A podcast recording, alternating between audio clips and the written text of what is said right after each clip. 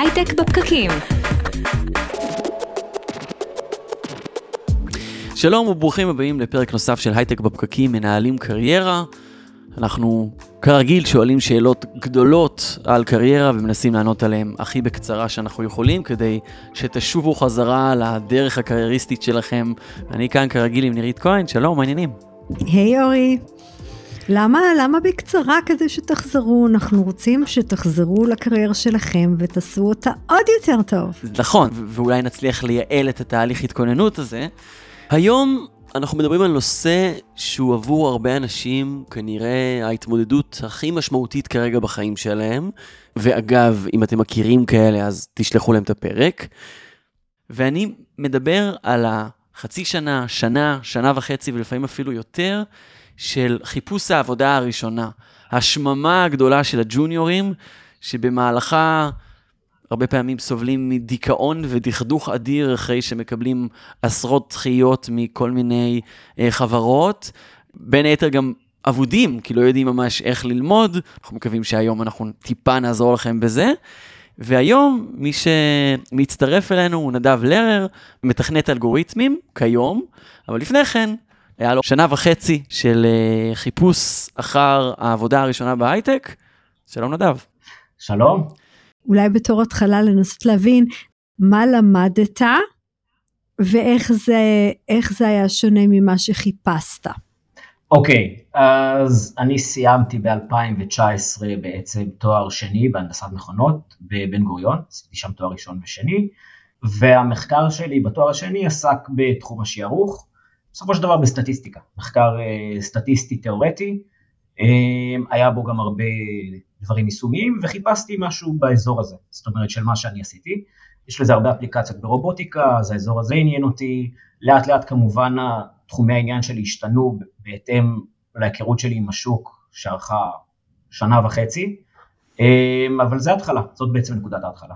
אז עשית תואר שני באיזשהו אזור, רצית ללכת לעבוד באזור הזה, mm-hmm. וחיפשת, זה הרי לא, לא, אף אחד לא כותב דרוש מהנדס מכונות, כאילו תסביר לי מה חיפשת.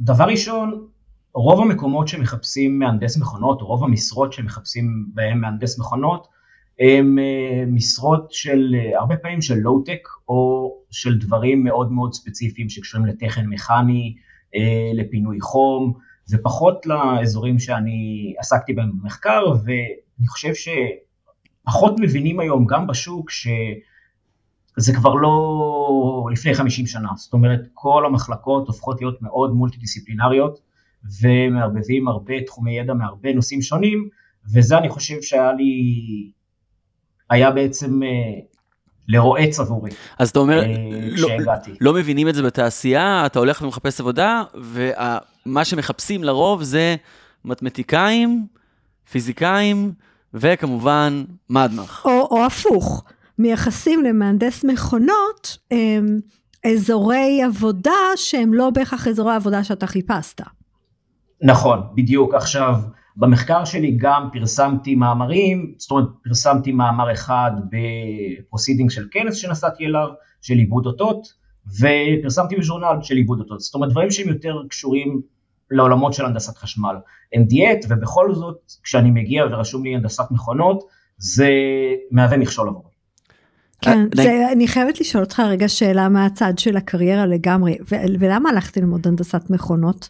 זאת שאלה מעולה, הייתה לי את התהייה הזאת באזור אמצע התואר, אפילו החלפתי לפיזיקה לתקופה מסוימת, חזרתי להנדסת מכונות, אה, הרבה זמן אחרי זה גם חשבתי שהייתי צריך ללמוד אה, הנדסת חשמל, כי גם עשיתי הרבה קורסים בהנדסת חשמל מהצד, אה, ובאמת זו החלטה שלא היה סביבי מספיק אנשים שהכירו את הדבר הזה ויכלו להגיד לי, להכווין אותי, ופשוט אמרתי, אני אוהב אה, מכוניות, כבר לא זוכר מה היה הטרין אוף קוט שם שזה, אני אוהב זה, נראה לי, אני רוצה ללמוד משהו טכני, נראה לי הנדסת מכונות מעניין, וכשאתה מתחיל כבר, אתה באיזשהו מקום על גל, ונורא קשה להחליף את התארים האלה, אפילו אם זה מסיבות טכניות, שאם את עכשיו עושה תואר בהנדסת מכונות, את עושה ח' וא' ב', ובהנדסת חשמל עושים ח' וא' ג', ולא תמיד מאפשרים לך לקבל את הנקודות זכות על זה ועבור זה, הרבה דברים טכניים. אז השאלה היא מאוד במקום ושילמתי עליה אחרי זה. כן, אז אני חוזר חזרה לרגע שבו אתה יוצא לעולם החופשי מה, מהכוך היותר מגונן של האקדמיה, וכתוב לך שם תואר שני בהנדסת מכונות, ואגב, לא סתם, אלא גם בהצטיינות, שזה בוודאי מוסיף. איך התחיל חיפוש העבודה, ו- ומה התגובות שקיבלת ממעסיקים פוטנציאליים? קודם כל, נורא נהניתי באקדמיה. סיימתי את הקורסים בתואר השני מוקדם, עשיתי המון קורסים כמאזין חופשי, הצטיינות תואר ראשון, הצטיינות תואר שני, הרגשתי טוב, אמרתי אני רוצה להמשיך באקדמיה, אבל מצב המשרות פה בעייתי באקדמיה, ואני לא רוצה לצאת overqualified, אני אצא לשוק, ויצאתי עם המון ביטחון לשוק, וכמו כל הלם צעיר או עלמה צעירה, פתחתי לינקדין בהמלצת uh, מכריי, uh, מידלתי אותו על פי לינקדין של חבר שהיה נראה מעולה, ופנתה אליי מגייסת מאוד נחמדה, וישר שיתחה אותי לחברה, הרגשתי הכל הולך חלק. ודיברתי עם ה-CTO שם, והיה לנו שיחה מאוד מאוד טובה, ודיברנו המון על תיאוריה, והגעתי לראיון, נסעתי אליהם, אני זוכר זה היה בקיסריה, ואני יושב ונשאל שאלות ומרגיש שחלקם הולכות טוב יותר, חלקם הולכות טוב פחות, ואחרי כמה ימים אני מקבל את שיחת הטלפון הראשונה מיני רבות שהולכות לבוא, של היה מאוד נעים להכיר, אבל אה, לצערנו לא נמשיך בתהליך, הרבה בהצלחה בהמשך.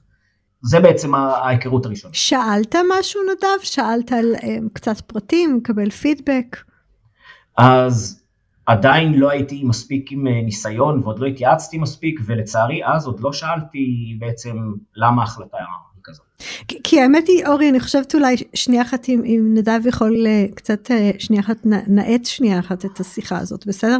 אמ, כי יש לי הרבה דברים שהייתי רוצה להגיד תוך כדי. חלק מהרעיון הוא, אה, מה היינו, מה היינו, מה היינו אומרים לנדב אם השיחה הזאת הייתה מתקיימת בריל טיים אי שם בהתחלה, נכון? כן. אמ, אני חושבת שהבחירה ללמוד את מה שרצית ללמוד היא מעולה, ו, וממש, אמ, נכון ומדויק מה שאתה אומר שהמולטי דיסציפלינריות היום הם, אתה מצפה לגלות שעולמות שלומדים, יש הרבה חפיפה בין עולמות שאתה למדת לעולמות שלומדים בהנדסת חשמל או בפיזיקה או במקומות אחרים ואפשר הם, אפשר לצפות שתוכל למצוא את עצמך באוסף התפקידים שעומד לרשות אה, אה, בוגרים מהסוג הזה. אני חושבת ש... אם שנייה אחת היינו מנהלים את השיחה הזאת אי שם אפילו עוד בתקופה שלמדת הייתי אומרת לך מה שאני ממש ממש ממליצה היום לכל סטודנט באיזשהו שלב רצוי קצת לפני שנה מתום התואר לא חשוב איזה תואר להתחיל לחפש עבודה אמ, בתור אה, אה, סטודנט. אה, כי הסיפור הזה של לגשר את האפס ניסיון אה, בעבודות סטודנטיאליות הוא פשוט הרבה יותר, זאת כניסה הרבה יותר קלה לתוך השוק ויש בארץ הרבה מאוד עבודות סטודנטיאליות שהן בתחום המקצועי, כן? אה, ואז אתה לא מסיים את הלימודים ומתח... ומגיע כאילו למודעות דרושים עם אפס ניסיון. יש משהו בתוך התהליך הזה שהוא כן שווה, שווה לעצור עליו, לא, לא, אתה יודע, לא בדיעבד, אבל אנחנו עושים פה ניתוח בדיעבד. אז אתה אומר שאתה הולך לרעיונות ראשונים, הכל מרגיש סבבה, אבל אתה הולך ומתחיל לאסוף תשובות שליליות. מה קורה אחר כך? המשכתי לחפש והחלטתי לשלוח אה, למובילאיי, כן.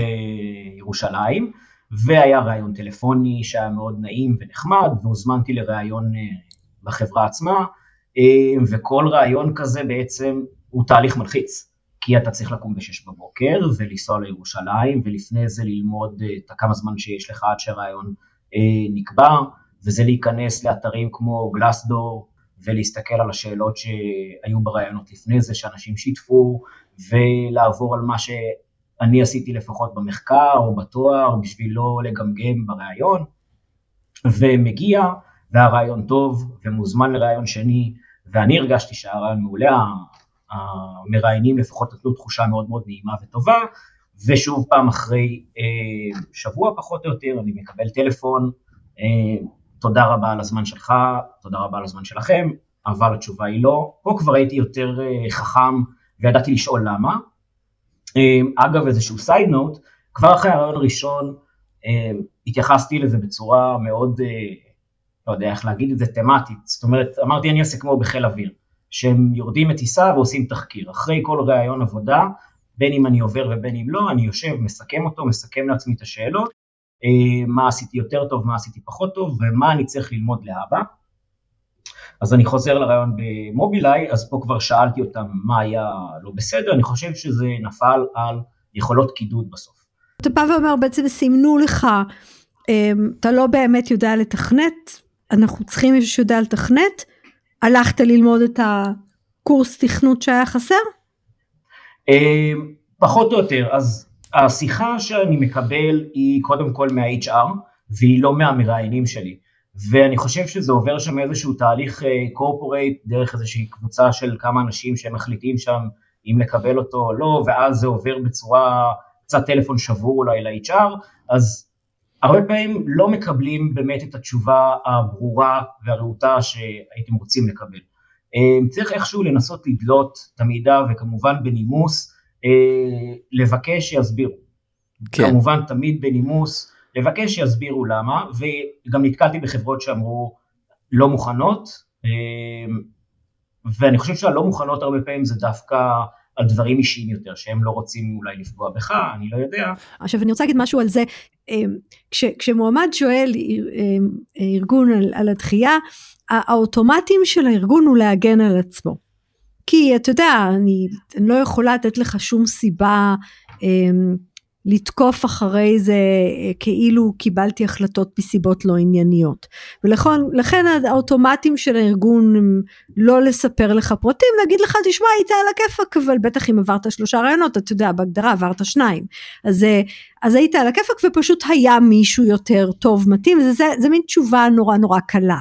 בערך כמו ששואלים מועמד אה, למה הוא עזב, אז הוא יגיד שילמו לי יותר טוב, זה יותר נעים להגיד שילמו לי יותר מאשר להגיד הבוס שלי חרא, אז כאילו, אז, אז, אז אנחנו אומרים את מה שנוח לנו להגיד שזה לא בהכרח האמת. וכן הייתי מאוד מאוד ממליצה, בטח בסיפור שלך והרבה לפני שהגענו לסופו, להבין יותר טוב, ואז להשתמש בפתיח אותנטי ולהגיד, אה, כאילו תודה רבה ואנחנו כמובן מקבל את ההחלטה שלכם וההחלטה שלכם בשביל הצרכים שלי בשביל שאני אוכל לדעת יותר טוב אה, לכוון את חיפוש העבודה שלי, את הרעיונות שלי, אני אשמח כן. לקבל משוב. זה לא אותו דבר כמו למה לא קיבלתם אותי. אבל זה, זה פותח את היכולת בצורה קצת יותר אה, ניטרלית ולא מתגוננת להגיד אה, אה, משהו בסגנון של אנחנו באמת אה, אה, התרשמנו שאין לך מספיק ניסיון כזה או אחר. צריך גם להיות מוכן לקבל תשובה מאוד מסובנת, אבל אני מאוד מסכים עם הצורת ניסוח המאוד לא מאיימת הזאת, שתזמין יותר את המשוב הזה. אני חושב כן. שזה משהו שבאמת למדתי מאוחר מדי. כשאתה מבין שיש לך בעיה עם קידוד, אגב, זו בעיה שהרבה אנשים שיוצאים מהתואר, יש להם אותה, אפילו אנשים שנולדו מדעי המחשב, אולי זה במידה קטנה יותר, אבל אתה לא, באמת לומד תואר שהוא כזה קצת ליד, נוגע בעולמות האלה, אבל פרקטית, אתה, אין לך ניסיון מהותי בלתכנת, איך אתה פותר את זה? אז אה, דבר ראשון, לומד לתכנת. זאת אומרת, אני אומר, אני עכשיו רוצה לתכנת ב-C++, לשפר את היכולות שלי בשפה שהיו לא מזהירות. אמ, יש מיליון אופציות היום, זאת אומרת באינטרנט, אני פחות אהבתי בתקופה ההיא את יודמי אה, וקורסרה למיניהם, הייתי יותר בראש אוניברסיטאי, אז חיפשתי קורס אוניברסיטאי, ובאמת לא לקח הרבה זמן, ומצאתי קורס מהעברית מ-2009 עם כל הרשימות, תרגילי בית, רשימות הקורס הכוונה, אמ, תרגילי בית, וישבתי, אני חושב, שבוע וחצי, שבועיים, כל יום כמו תלמיד ישיבה, ולמדתי, ופתרתי תרגילים, ו... ושיפרתי את זה, ואמרתי, אוקיי, אני על גל פה, יש פה הרבה נושאים במדעי המחשב שלא למדתי, ואני חושב שהם מאוד יעזרו לי, יש לי את הפריבילגיה, עוד פעם, לא לכולם יש, הייתה לי את הפריבילגיה של דמי אבטלה, ו... התחלתי ללמוד קורסים של מדעי המחשב, קורסים תיאורטיים בעיקר, כי זה מה שעניין אותי. משהו ספציפי שהוא, שהוא מומלץ אגב? אז דברים שלמדתי בהמשך הדרך הם מומלצים, אני מאוד אהבתי את הדברים התיאורטיים, שבפועל אם אין לכם את הפריבילגיה, לא לעשות אותם, כי הם לא מקדמים למטרה בצורה הכי מהירה, למדתי אה, אוטומטים ושפות פורמליות, וחישוביות וסיבוכיות, את כל הידע הזה החזרת בחזרה ללינקדאין?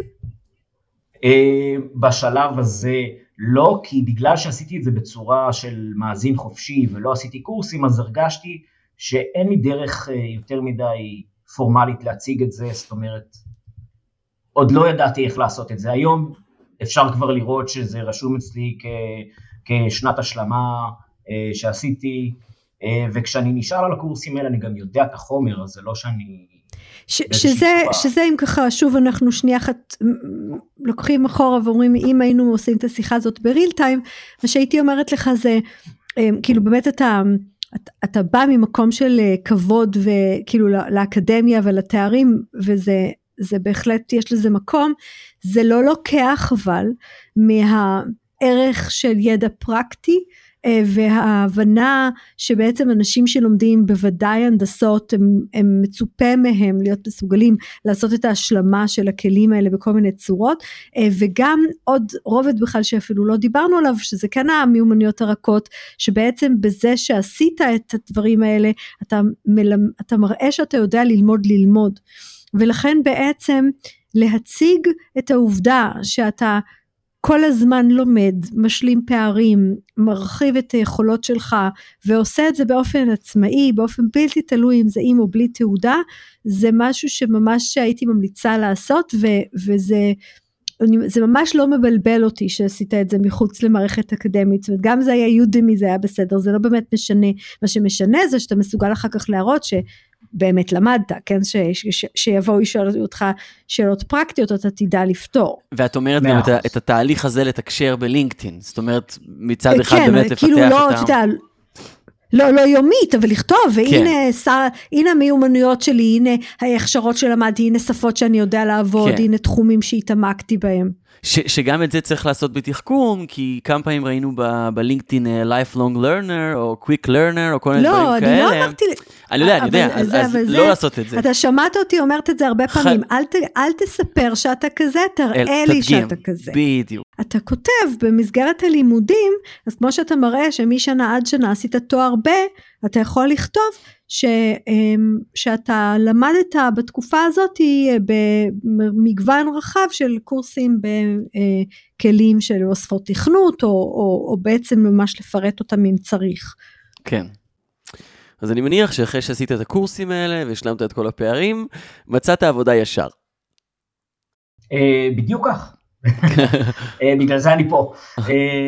אז עשיתי את הקורסים, כמובן תוך כדי התראיינתי בכמה מקומות וכל רעיון כזה זה, זה מפח נפש הרבה פעמים כי אתה מתכונן המון המון המון לרעיון, כבר מפתח ציפיות אמ, ולא מתקבל ואתה מבין מה אתה עוד צריך ללמוד ואתה רואה שזה לא נגמר, צריך עוד ללמוד ועוד ללמוד ועוד ללמוד ואז קוראים במקומות מסוימים דברים מסוימים וחברים אומרים תעשה קורסים או תעשה פרויקטים אז מה שאני עשיתי, אני החלטתי שנמאס לי באיזשהו שלב ואני אעשה פרויקטים, אני אראה את היכולות שלי דרך פרויקטים ולקחתי כמה פרויקטים שעניינו אותי, דגש על זה שהם חייבים לעניין, כי אם הם לא מעניינים אז אה, את מי שעושה אותם. מה זה לקחתי? הם, מאיפה לקחת אותם?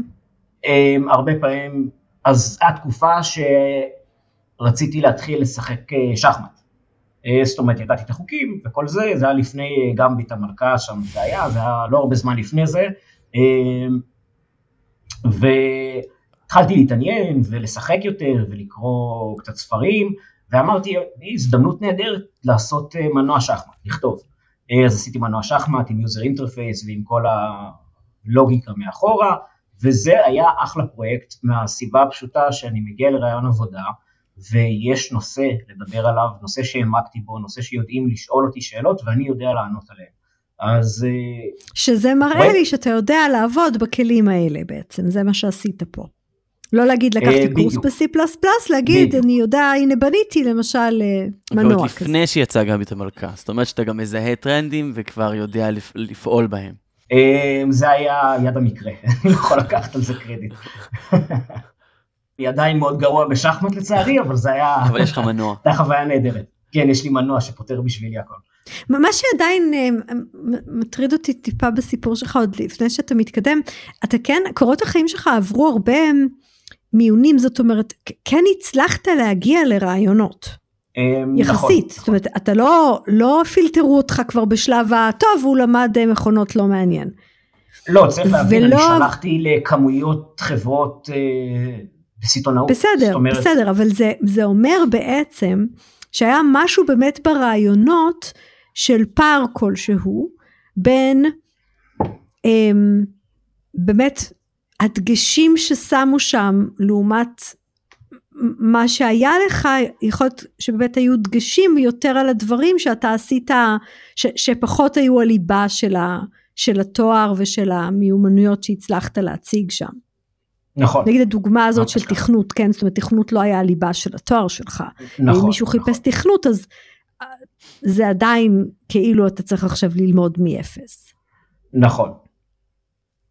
עכשיו באמת אה, כשמגיעים לרעיון עבודה, במיוחד כג'וניור, אה, זה מאוד מרגיש אחרי הרבה רעיונות כאילו כולם מחפשים עובדים, יש מחסור ענק בעובדים, אבל אף אחד לא מוכן לקחת ג'וניור, וכשמישהו מוכן כבר לקחת ג'וניור, אז אתה ממש צריך ליפול לתבנית שמתאימה לו של מה שהוא מחפש, אה, כי אף אחד לא רוצה ללמד הכל מאפס, אין זמן לדברים האלה, אה, וגם רוצים שיהיה כיף לאכול איתך צהריים, וזה זה גם מוביל אותי להמלצה הבאה, להיכנס ליוטיוב ולכתוב um, how to interview for tech companies, אז רואים גם שאלות טכניות ורואים גם שאלות של ראיון של, שהוא יותר קשור ל soft skills, שזה דברים גם מאוד חשובים, ולהיכנס ולחפש בגוגל איך מתראיינים לרעיונות HR כאלה, איך להציג את עצמך, אני חושב שאני הייתי מאוד לא טוב בזה בהתחלה, ולאט לאט הבנתי יותר את ה... את ה... לא רוצה להגיד לזה משחק, אבל זה כן, יש בזה קצת אה, משחקיות, לדעת להציג את עצמך בצורה טובה ולא להרגיש עם זה רע, זה חשוב. איך באמת הרגשת באותה תקופה אחרי שאתה כבר מתראיין? לא יודע, אנחנו כבר כמה זמן עבר? שנה? ועדיין אתה בתוך אנחנו התהליך? עדיין לא בשנה, אנחנו קרוב לשנה באמת, אבל כן. אה, ואני מרגיש אה, לא טוב, אני מרגיש שהערך העצמי שלי כל פעם יורד, וכל פעם יש איזשהו מצב כזה שבו הערך העצמי יורד, אני חוזר לקונכייה שלי ולומד עוד דברים כדי לנסות להצליח בפעם הבאה, לוקח יותר זמן עד שאני שולח קורות חיים כי אני כבר מתוסכל. ההורים שואלים, תגיד, למה אתה לא עובד בעבודות כאלה וכאלה, תכוון אולי יותר נמוך. ואני מנסה להסביר שלא רק שזה לא תחום העניין שלי, אני חושב שזה יכול להיות עבודות מסוימות לפחות, תקני אותי אם אני טועה נירית, יכולות להיות דווקא אה, מהמורה בקורות חיים. זאת אומרת, אני לא רוצה עכשיו לעבוד כבודק תוכנה אם אני מכוון למשרת אלגוריתמיקאי. אה, זאת אומרת, גם אני לא אוכל לחזור בערב אחרי יום עבודה ולהמשיך ללמוד כי לא יודע כמה כוח יהיה לי, וגם לא יודע כמה זה רלוונטי הניסיון עבודה הזה. יש לי שתי תשובות לשאלה. אמ, קודם כל אני שמחה שהתעקשת, אבל אני שמחה שהתעקשת בגלל שאני חושבת שאתה בתהליך הזה, אם אתה מסתכל היום אחורה, ובלי שיש לנו משוב ממראיינים, זה די ברור שאתה כיוונת לאזור שאתה מסוגל להתמודד איתו, אבל לא היה לך את הבסיס ה...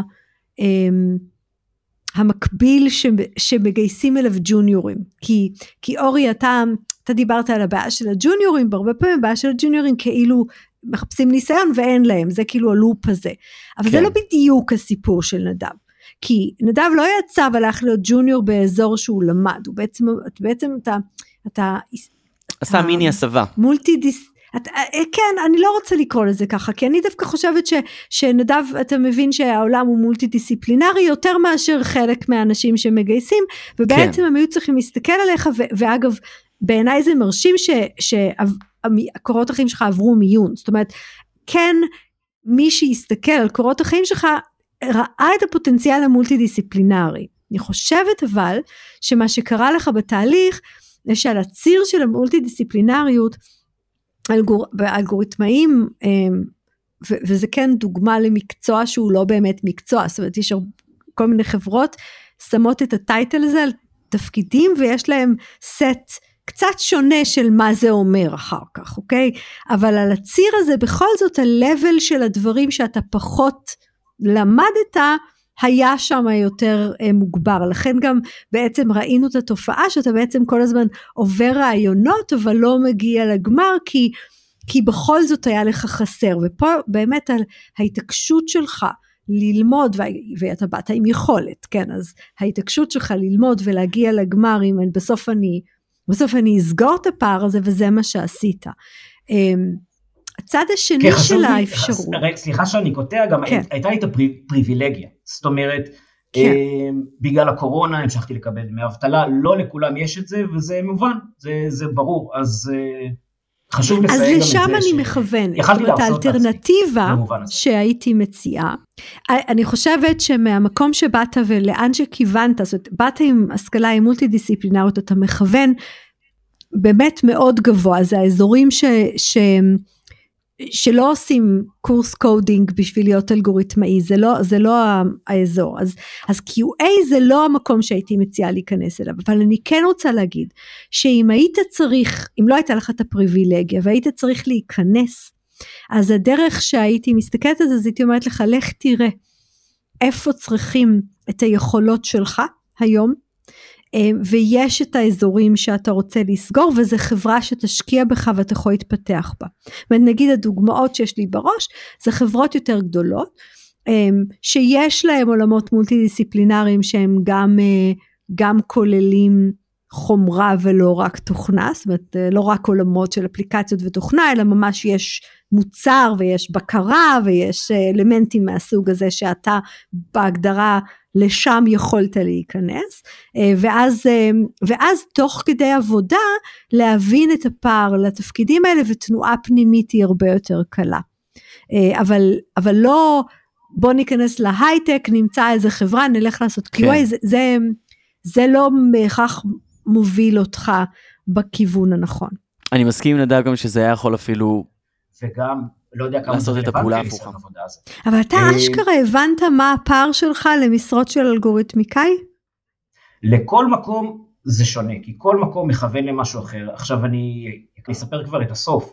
בסוף הגעתי אחרי שלמדתי, אני יכול להמשיך לספר על מה למדתי, אבל הגעתי למקום עבודה מסוים, אה, למקום שאני עובד בו עכשיו, ונשאלתי שאלות מאוד ספציפיות לגבי מה שאני למדתי עליו לאחרונה, בדקו יכולות אנליטיות, פחות יכולות קידוד, סמכו עליי שאני אוכל אה, אה, לעשות את זה, הם היו זקוקים לעובדים, אני הייתי זקוק לעבודה, היה קליק מאוד מאוד טוב עם המראיין, ואני חושב שזה הרבה פעמים נופל גם על קליק מאוד מאוד טוב עם המראיין, שאולי לא היה אותו אם לא היה לי את כל הניסיון הזה של הראיונות, אה, אבל אני חייב להגיד שבשלב הזה אני כבר הייתי מיואש לגמרי. כן. בשלב הזה כבר באתי, אמרתי, יאללה בבא, אני נכנס. עושה את הראיון הכי טוב שאני יכול. כמה מקומות עבודה ראית בסך הכל? אה, בסך הכל הייתי בטח ב-15 חברות, אה, בוא נגיד בין 12 ל-15, אני לא זוכר בדיוק, אה, עשרות רעיונות, כי היה תהליכים של שישה רעיונות במקום מסוים. נדב, לסיום, אתה רוצה להמליץ אולי על קורסים ספציפיים, על ספרים ספציפיים, ש, שאתה חושב כן. שמאוד יכולים לקדם את מי שנמצא באותו מצב? כן, אז uh, אני חושב שהנקודת מפנה הכי חשובה שבה הרגשתי באמת uh, שאני מצליח ברעיונות הרבה יותר טוב, מגיע הרבה יותר מוכן, זה אחרי שהתחלתי לפתור הרבה שאלות מליטקוד, L-E-E-T.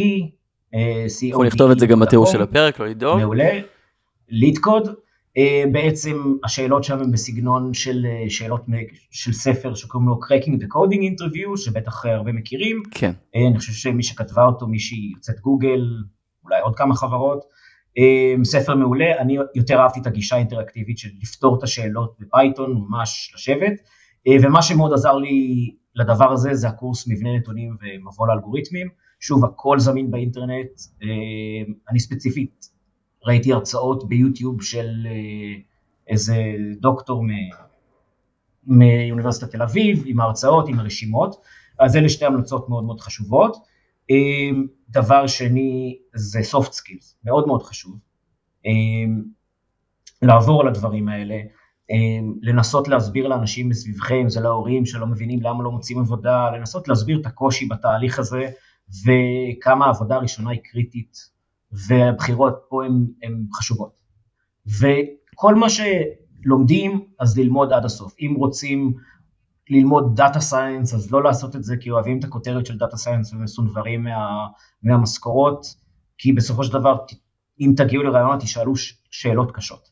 אז ללמוד את הנושאים, ללמוד את התיאוריה, לכתוב קוד בידיים כל הזמן, וזה עבודה, זה עבודה לכל דבר, וזה הרבה פעמים נורא מאכזב, וכשמתקבלים זה, זה גם נורא, הרבה נחת.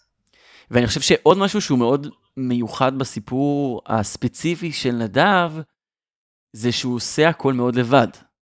יש הרבה קורסים שם, וצריך להגיד שבשביל הרבה אנשים, למרות שכל המידע זמין ברשת, צריך את הכוח החברתי ואנשים שיהיו סביבם ויהיו חלק מהתהליך. יש גם פתרונות כאלה, אבל גם כן. זה מדהים לדעת שאפשר לקום כל בוקר, לפתוח את המחשב ו- ולעשות את הדרך הזאת לגמרי בכוחות עצמך. ועוד משהו כן. בעצם נדב שלא, שלא שמעתי אותך מספר שעשית זה, האם הלכת למשל לדבר עם אנשים שעושים תפקידים מהסוג שרצית לעשות, לא בשלב רעיון, אלא בשלב אה, דווקא אה, איסוף מידע, כן?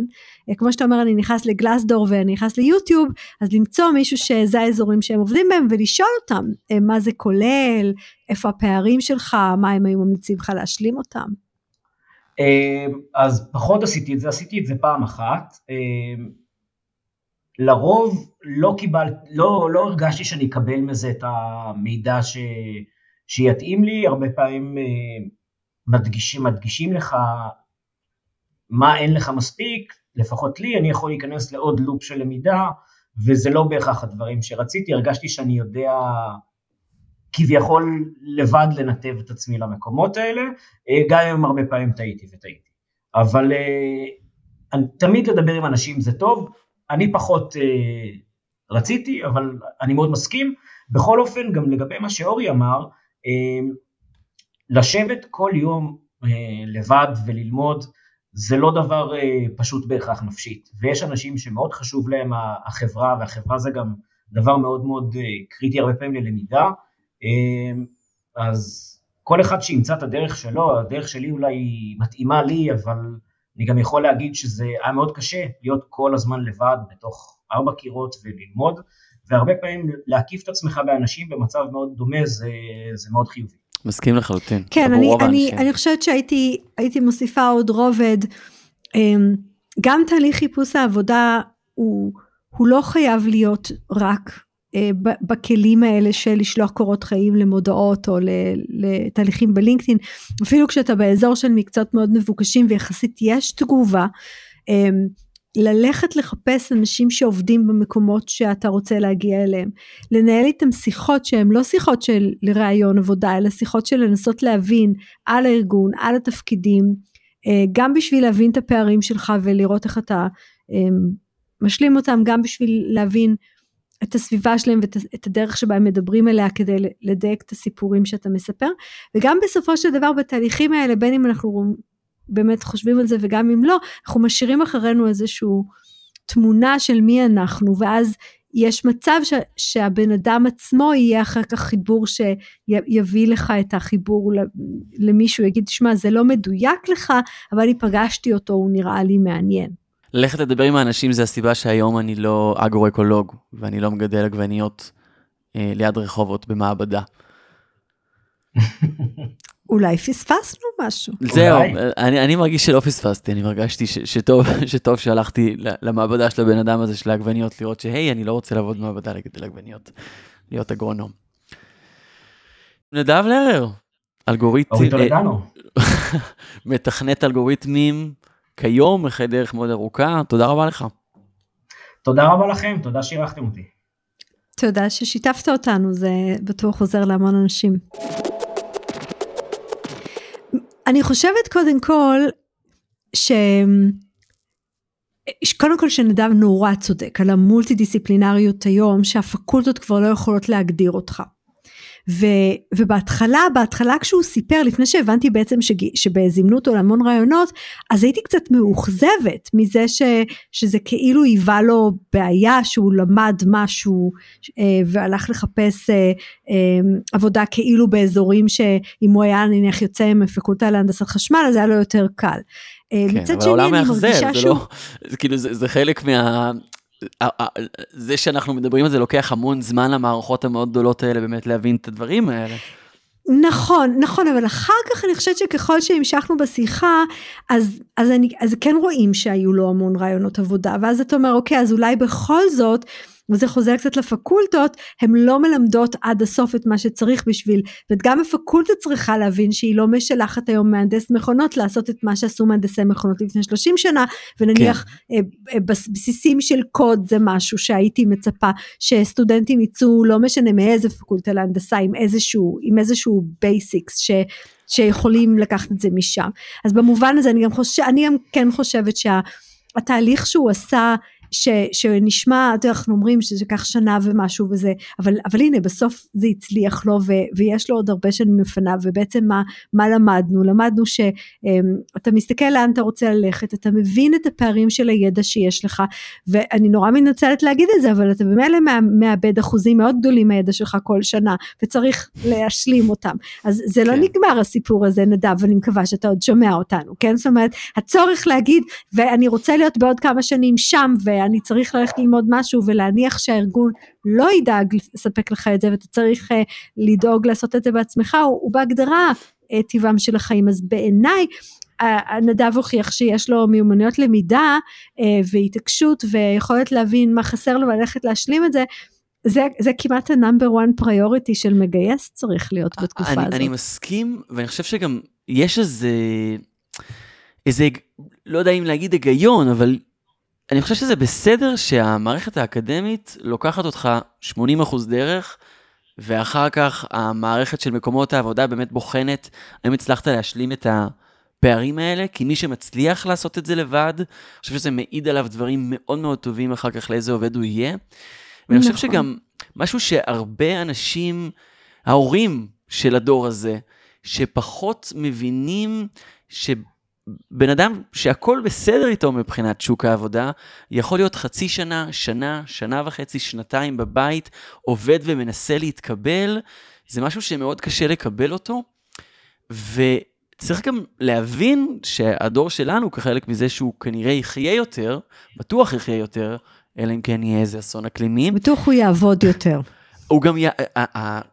הזמן שלנו בשוק העבודה הרבה יותר ארוך, ולכן דווקא בגילאים האלה של תחילת הקריירה זה נראה לי ההחלטה הכי חכמה שיש, טיפה להשקיע יותר ולא להתפתות להצעות הפחות מתאימות, רק כי הן כבר יותר נגישות. אני חושב שזה מאוד שווה להתאמץ ולנסות להגיע לאן שרוצים, אבל, ואני לא יודע כמה נתנו לזה דגש מספיק בפרק הזה, זה סופר קשה.